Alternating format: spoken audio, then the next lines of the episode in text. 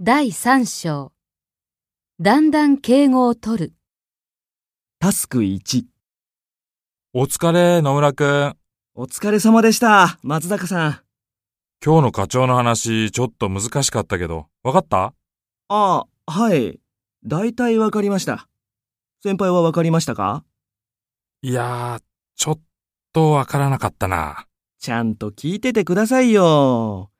うーん、つまり、プライドを持って仕事をするようにってことだったんじゃないですかそういうことか。